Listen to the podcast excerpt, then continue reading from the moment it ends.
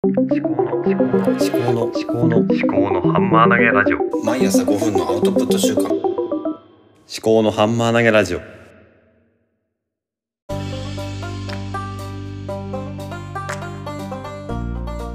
肩書き考え中の立宮紀子です、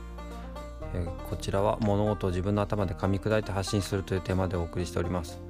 今日はちょっとうんあ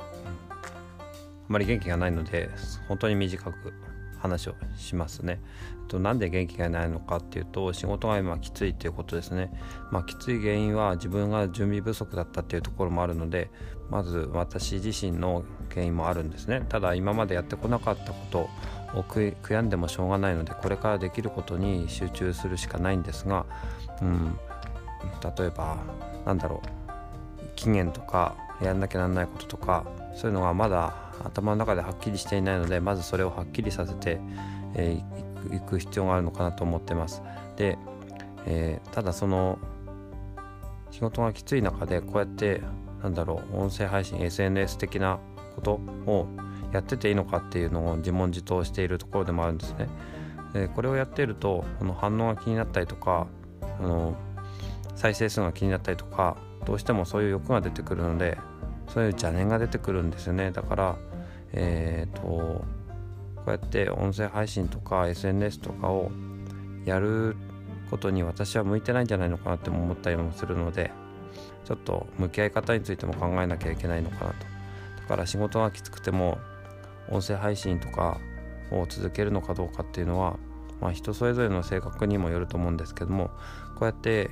配信をしたことによって、えー反応が得られればそれが励みになって仕事頑張れるっていう人もいる。だろうし私はどっちかっていうとなんか頭の中がね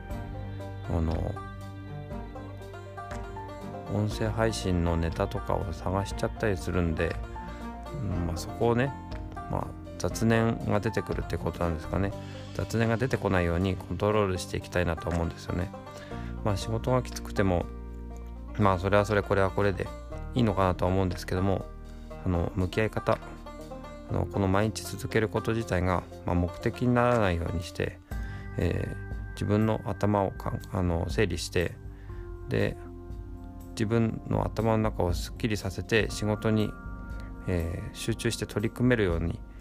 えーそういうモヤモヤをあのハンマー投げするようなそういう意味合いで、えーこの音声配信なりポッドキャストを、まあ、手段として活用する風にししないと仕事中もねあのこっちのことを考えていたんではそれでは本末転倒なのでもうちょっとこう向き合い方っていうのを改めて考えていきたいなと思っています。はい、じゃあ今日はこの辺で終わりにしますね。はい、最後までお聞きいただきましてありがとうございました。お相手は肩書き考え中の立宮紀子です。ではまた。